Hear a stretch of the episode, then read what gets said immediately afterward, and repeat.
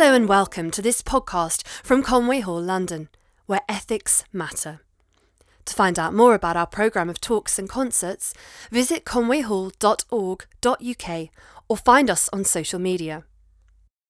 In this online talk, Professor of Media Studies and former video game developer Shira Chess argues that feminism needs video games as much as video games need feminism. I was invited here today because I wrote a book which came out earlier this year. Uh, the book that I wrote, this book, Play Like a Feminist, was meant as a provocation. And I wrote it in 2018 and 2019 in response to the impending feelings of doom that I had when I thought about the world around me. And as it happens, the world is still pretty messy in 2020. I don't pretend that my book has an answer to all of the things, but I've come here today to ask you to think a little bit less about impending doom and a little bit more about play. It's a book about why we need to think differently about video games, but it isn't just about video games. And it's a book proposing that play should be a core issue of equality and of feminism. My goal was and still is that I wanted to write something positive that gave a sense of hope both to me and to others. Um, uh, there. Uh, because as Roxane Gay says, let us try to become the feminists we would like to see moving through the world. And that's what this project was to me. The idea was that femini- the feminism that I wanted to see, the one that I wanted to try and use to affect change was one that fully embraced play in many aspects through rethinking the value of leisure to getting more people playing video games to changing how we approach activism and protest. I'm not here to tell you that if you play video games, you will miraculously fix everything around us. That would be absurd. But I'm here to say that by thinking about the importance of games, and of leisure equality, we can take a small step towards improving our own lives and the lives of those around us. At the same time, we can help to improve an industry that has been long stuck in a space between innovation and stagnation, ping ponging between the two at regular intervals. And to that end, I use the phrase play like a feminist throughout my book as a call to action. And here's what I mean by it I see playing like a feminist as a disruptive and inclusive practice. We play like a feminist both to improve lives and think about protest differently. We play like a feminist when we retool the pleasures of play, creating powerful opportunities for players to experiment with identity and agency.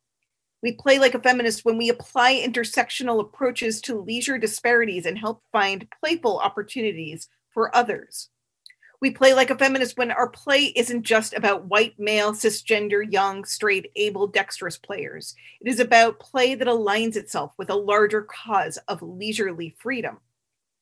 And we play like a feminist when we transform video game culture, forging a space within it for new kinds of games and gamers.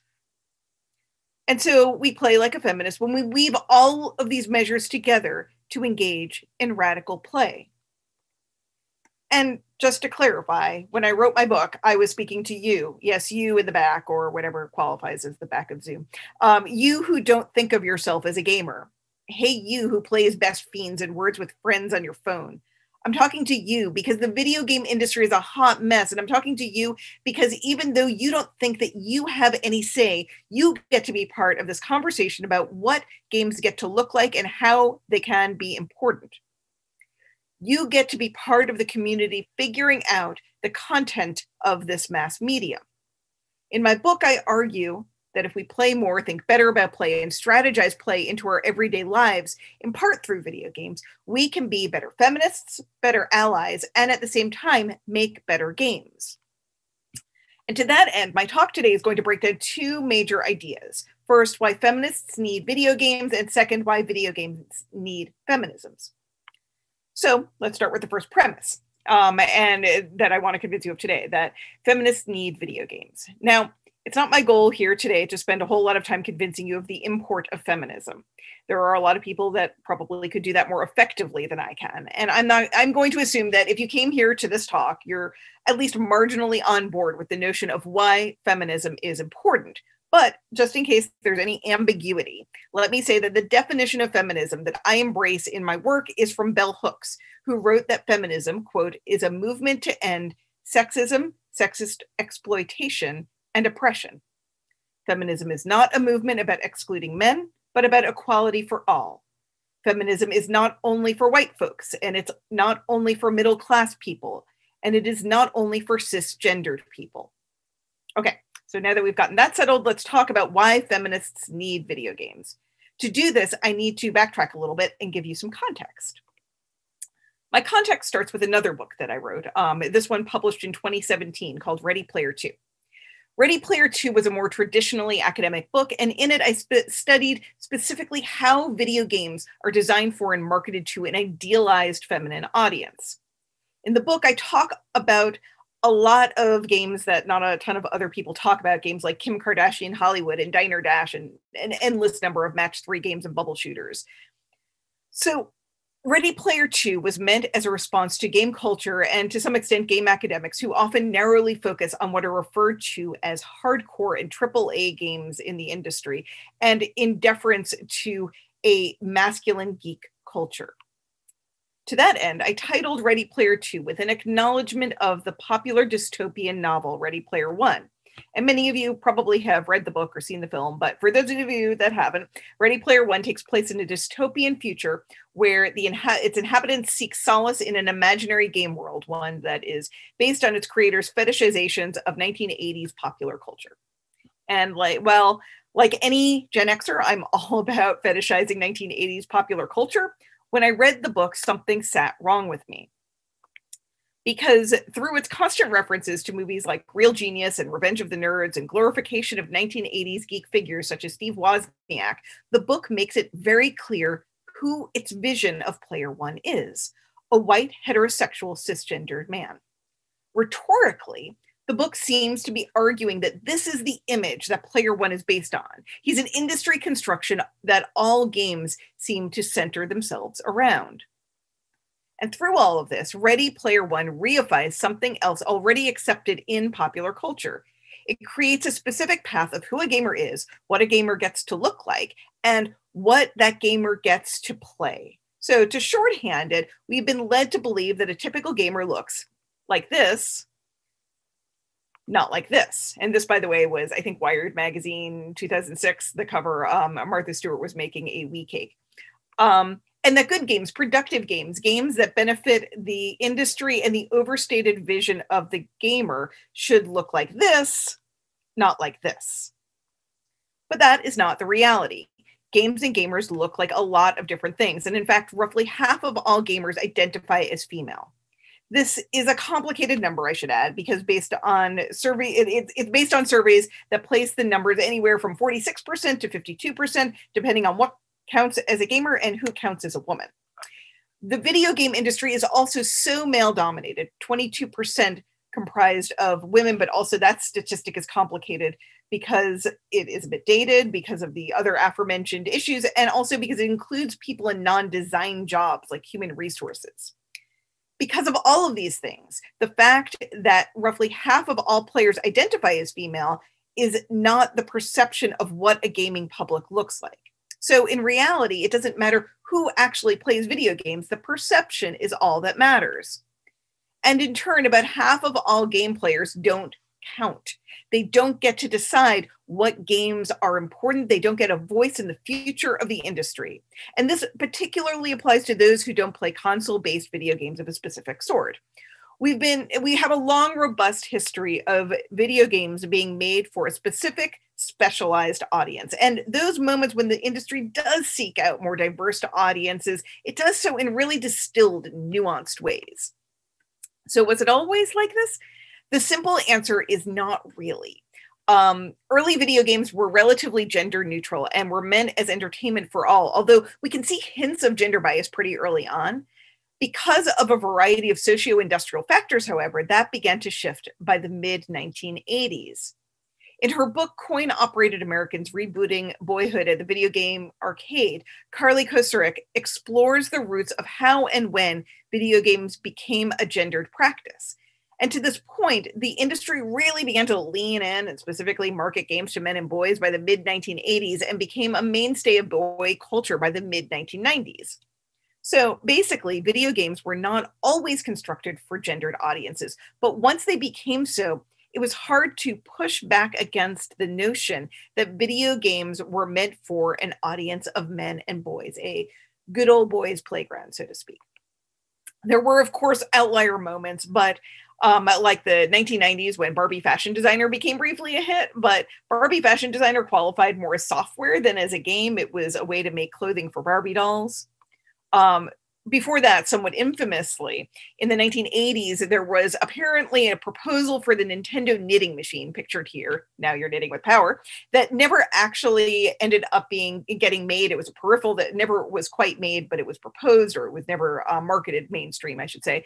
Um, it, it, was um, specifically made um, with an intended audience of getting girls to play with the Nintendo Entertainment System of course, a lot of girls did play with the NES and other game system game systems before that, but they were largely an invisible audience that was rarely considered a primary market. By the late 1990s and early 2000s, there began to be a mild shift and more attempts to get girls in the game, so to speak. Research started to illustrate that girls with an interest in video games were more likely to enter STEM, science, technology, engineering, and math careers. Several studies and initiatives began to suggest how game design might be an easy fix to this problem. So my image here is from Purple Moon Games, a popular series um, eh, from the late 1990s that led many of these efforts. Brenda Laurel, um, the uh, CEO, led many of the efforts for this. So after a time, several researchers, myself included, then became interested in women in games, studying some of the barriers to entry in getting women to play more video games and why we should even care. And suddenly, more video games did start to be designed for and marketed to women players.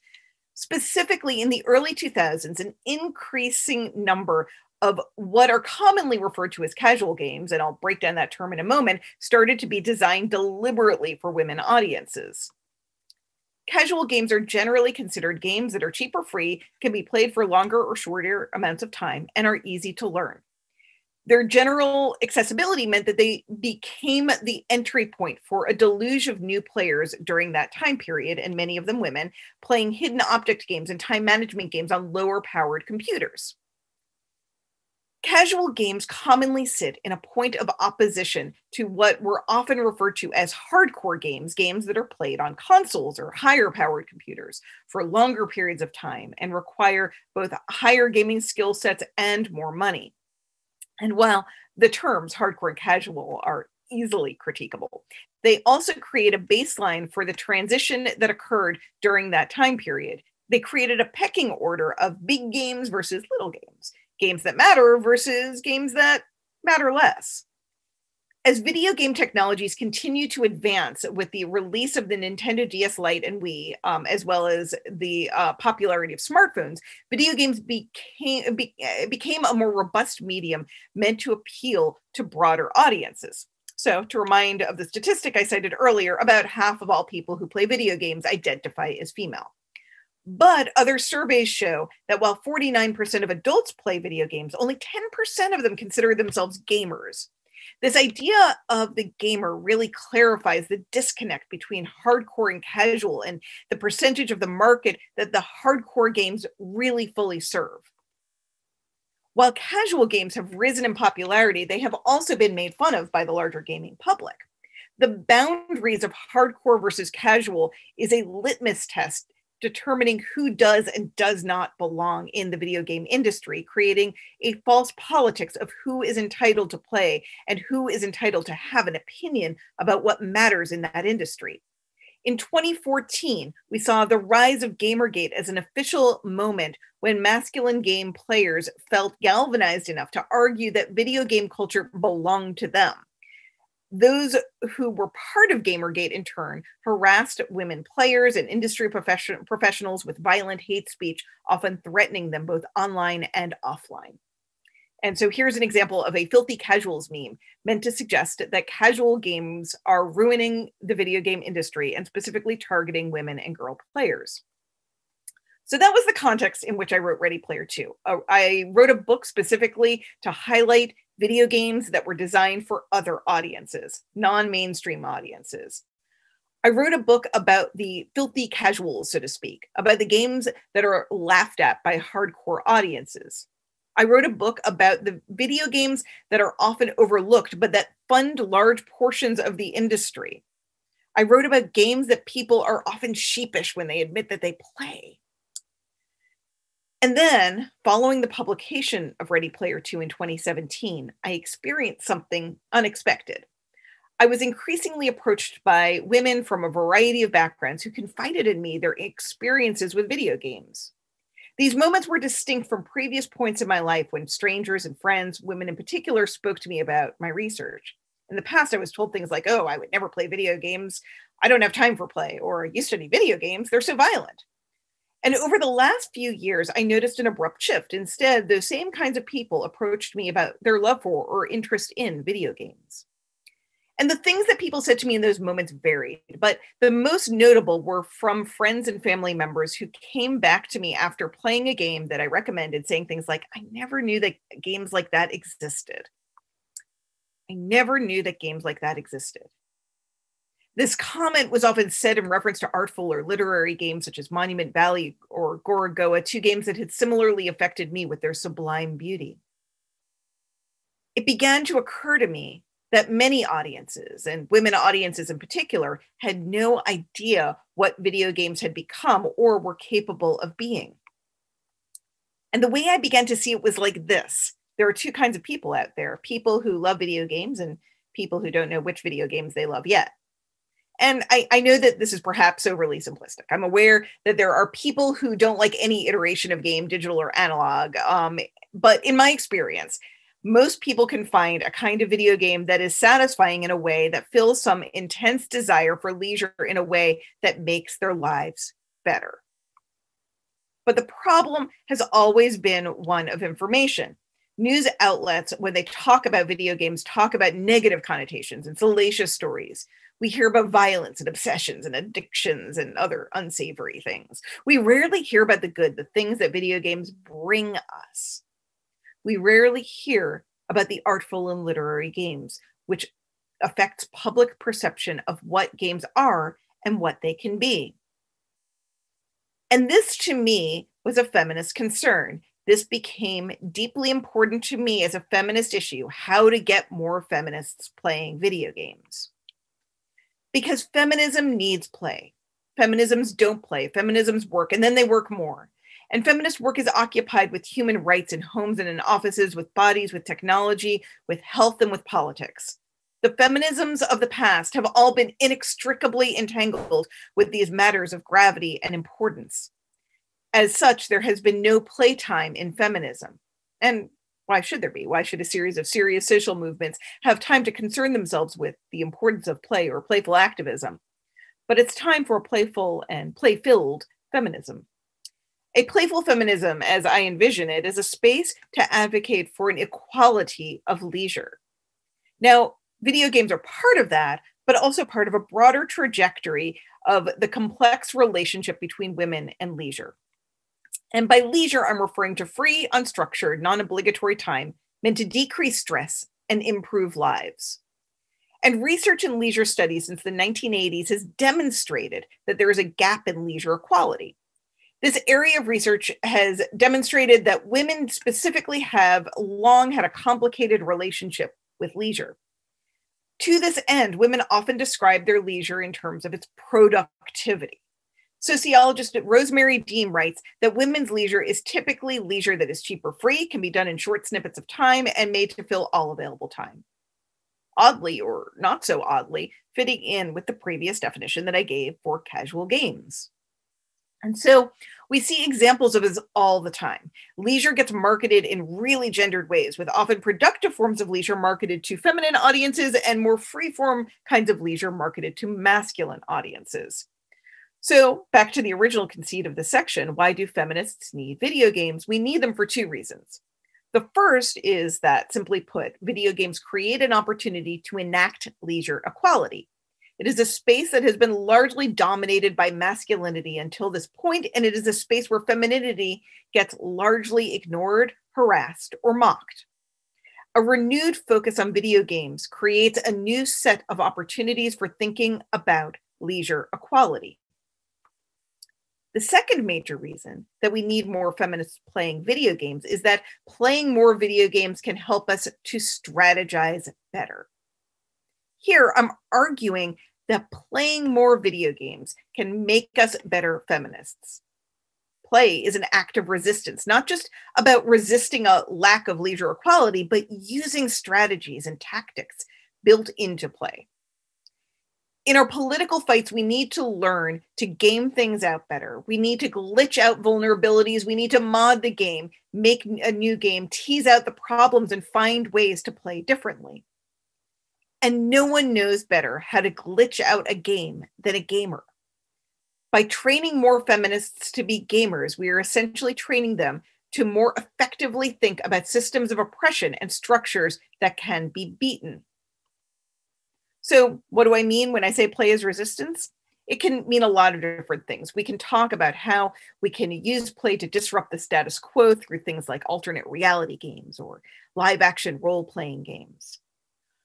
When we play video games, we're embarking on an act of resistance to rethink our situational realities and force us to reconsider the world around us in new terms these new ways of looking aren't always activist, but they are always a kind of resistance. And to that end, I'm going to break down three different ways that we can use play to rethink feminisms through agency, through empathy, and through community. Cumulatively, these categories can demonstrate the feminist potential of video games. And I'll go through each and then give you a few examples. So let's start with agency. Agency is a term used by activists and scholars to articulate the process of taking action, specifically for speaking against systems of power. After all, having a will to act and call out power is the essence of how we can redefine the status quo of hegemonic power structures. As it happens, agency is also a term that we think about a lot in video game design. Agency in a video game is our will to act, to become part of a game system while also pushing against it. Without player agency, without that will to act, the player will always lose the game.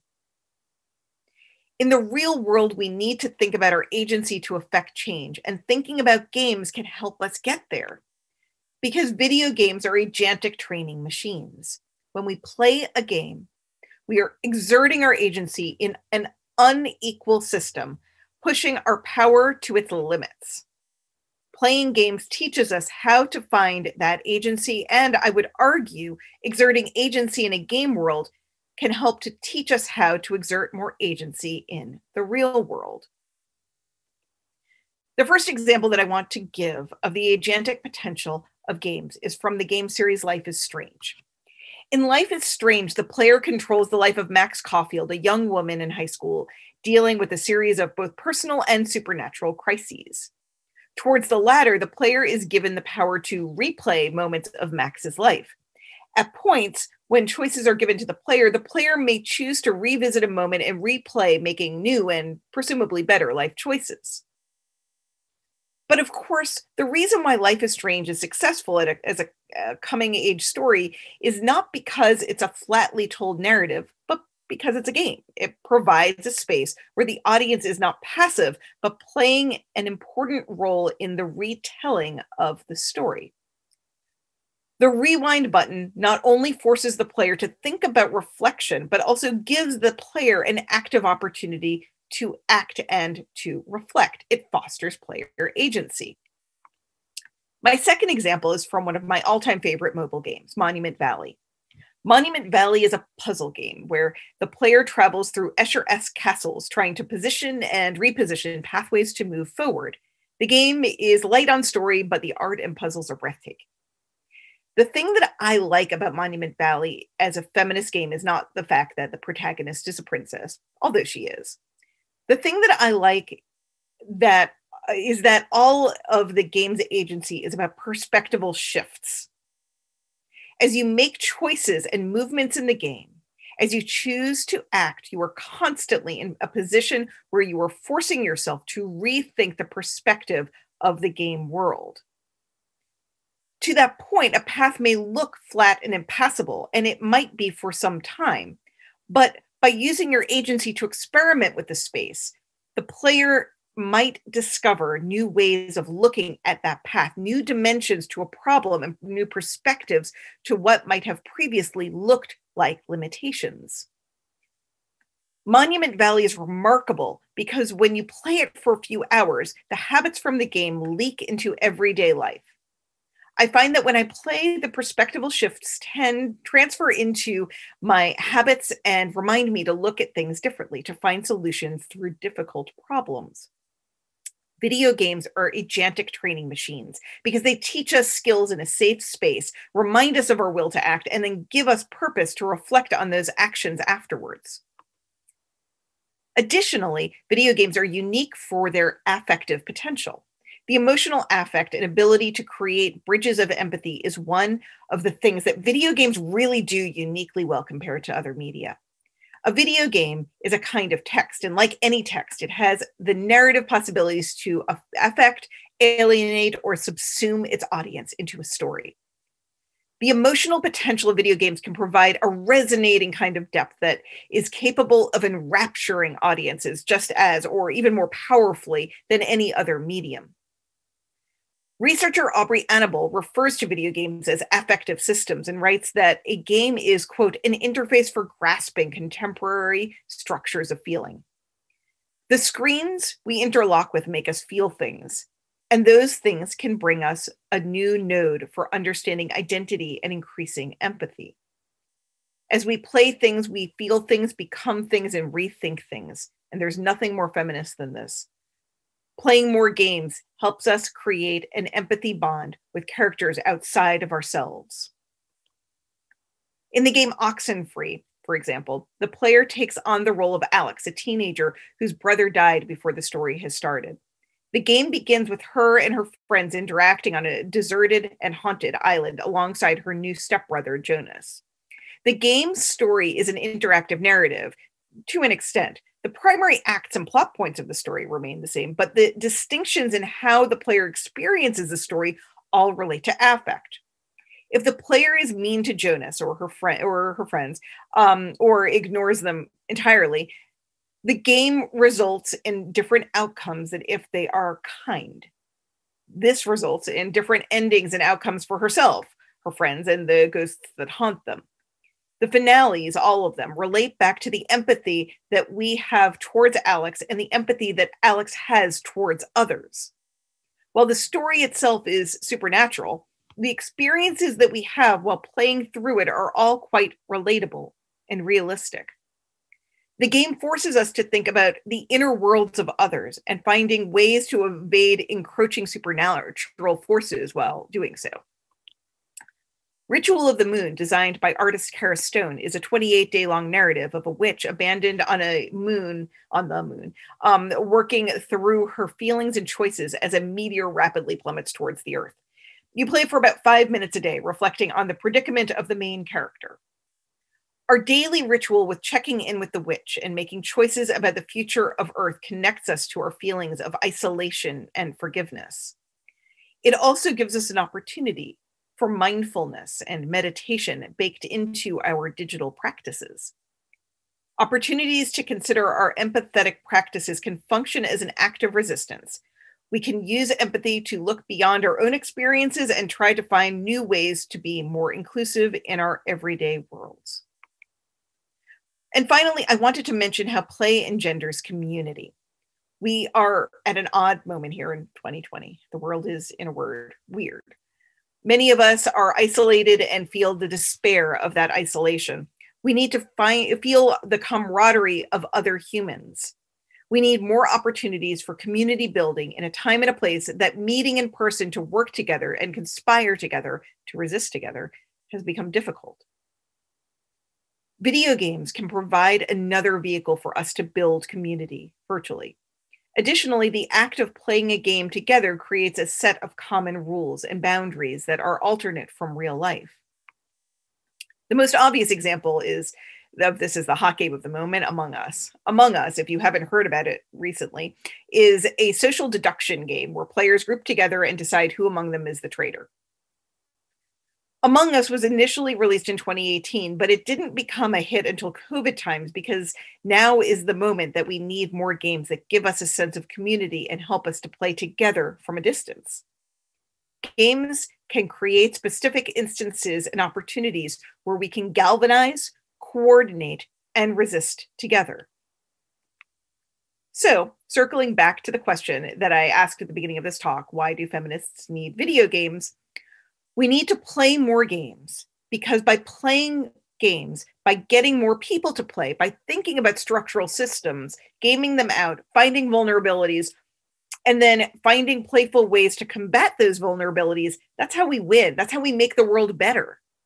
I might argue that some of the reasons why movements like Gamergate were so successful at their campaigns is that they were movements made up of game players who knew how to work exploits of a system.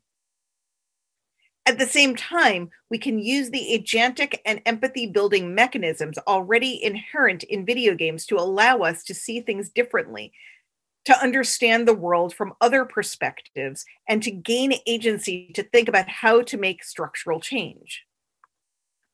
So I began the presentation by asserting what to me seems like an obvious point that video games need to matter to feminists. However, I'm also here to argue the reverse point uh, feminisms need to matter more to video games, both the industry at large and those individuals that are beholden to that industry. Now, this might seem counterintuitive. To some extent, video game the video game industry has been at odds with feminism in a variety of ways for some time. Um, whether that's in critique of the absurdly proportioned Lara Croft or in response to the toxicity promoted within Gamergate. Yet, to think of feminism and video games as at odds with one another is wrong-headed. Earlier in this talk, I spoke about player one, this idea that the video game industry designs this sense of an idealized player. I also unpacked how that player is typically depicted masculine, white, heterosexual, cisgendered, enabled. This image of player one as the core market has served a portion of the video game industry marginally well. It has resulted in innovation in one specific big bucket sector hardcore AAA games. Innovation tends to serve this sector over and over again, making graphics better and processor speed faster with the same kinds of games. But the focus of appealing to that singular market also limits innovation of the industry. Video games as a format and medium are in need of a creative platform expanding metaphysical explosion. There are ruts and assumptions that have for so long ruled how things are done. By appealing to a singular audience or a few core audiences, we are missing opportunities for innovation, creativity, and dramatic overhauls of how we think about games and play. An example of this is the central premise of Christopher A. Paul's Toxic Meritocracy of Video Games Why Gaming Culture is the Worst. Paul's argument is that the philosophy of meritocracy is the dominating premise of most video games and consequently a damaging force in video game culture. Chris Paul links these trends, suggesting that the one hinges on the other. So then the question becomes if we rethink some of the underlying philosophies of video games, if we invite in new ideological premises that are meant to destabilize and disrupt, what might video games look like? To my mind, they can only look better. Video game audiences have already begun to diversify. In recent years, it has been, ironically, the occurrences surrounding Gamergate that has made the presence of feminist gamers more obvious. Gamergate has galvanized many of the disenfranchised voices that have been um, engaging in game culture, both quietly and not so quietly, for decades now. But even more importantly, an increasing number of feminists are also en route to becoming gamers. The medium of video games is still quite young, and the market is still figuring itself out. While it might have previously been acceptable to appeal solely to niche masculine markets, this is no longer going to remain a viable business plan. As the market continues to grow up, diversity is a glorious inevitability and one that the industry should wholeheartedly embrace. But there is more at play in why feminism should matter to video games than simply expanding the market. Thinking about feminism can make video games better. We've already seen hints of this change. While not all women are feminists, and not all feminists are women, the shifting demographics of the video game industry illustrates that new technologies, new audiences, and new ways of thinking about what a video game can be have only helped to push the medium. Earlier in this talk, I referenced statistics that only 22% of the industry identified as female. But what's remarkable about this number is the dramatic speed that got it. In 2009, the video game industry was composed of only 11% women, and that number doubled to 22% by 2014. In that time, we have seen an explosion of new kinds of games and gaming. Some of this, of course, is due to rapid technological developments. Yet, technology can only revolutionize so much. And I would argue that the truly innovative and artful video games that we have seen in the past decade are due to the slow but steady diversification of who is making video games. Video games need feminism just as much as feminism needs video games. So, what happens if we imagine audiences differently?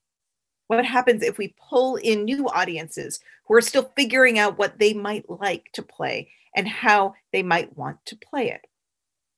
What happens if, rather than assuming that video games are just for your high school brother or your middle aged dad, we start assuming that games are for your grandmother or for working moms or for genderqueer teens? What happens if we stop deciding the specific identity of who gets to play altogether and make more games for more people?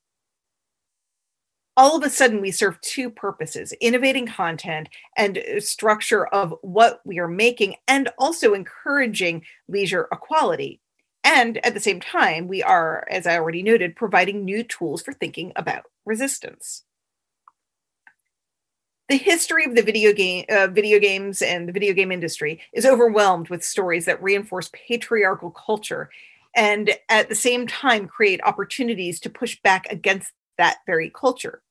It is impossible to look at the cultural history of gaming and not assume that gaming narratives wouldn't be overwhelmed with the same masculinity that has guided the industrial economy of the medium for decades. Yet, in the introduction to their volume, Feminism in Play, Kishonna Gray, Gerald Voorhees, and Emma Vossen write that, quote, games provide both training grounds for the consumption of narratives and stereotypes and opportunities to become instruments of hegemony.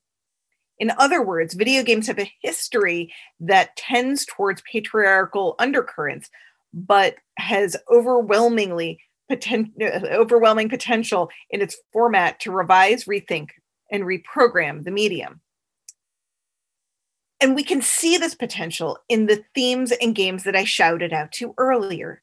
Games are agentic training machines that build empathy and create community.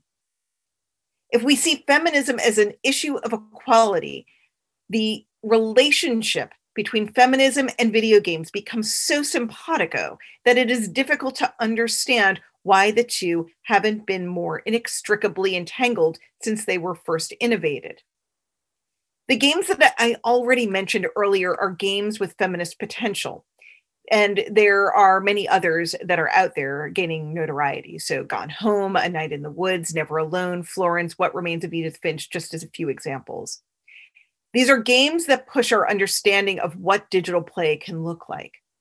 And so, feminism has already innovated video games. We just need to find ways to pull in more folks and let them experience the amazing potential of the medium as I said earlier, there are two types of people in the world: people who love video games and people don't know who who know which video games they love yet.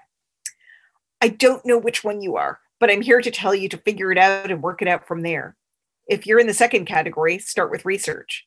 And because research can be overwhelming, I might recommend checking out my website, playlikeafeminist.com, where I have tips and ideas for getting started on that adventure. And if you're in the first category, find other people in your lives and figure out how to get them playing more. In short, I'm here right now to tell you all that you need to play more. If you're someone who likes video games, find new games to challenge yourself. If you're if you are game curious, find recommendations. If you previously thought you didn't want to play games, consider the possibility that you just haven't found the right ones yet. And if you are someone who is already a heavy gamer, go find people in your lives who aren't getting enough leisure or play and help them to play more. Become a play evangelist. Get everyone you know, your parents, your kids, your coworkers, your friends, your allies to play more games because it will make us better humans and better feminists. And if more of us play more games, we will make games better. Thank you for listening to this podcast.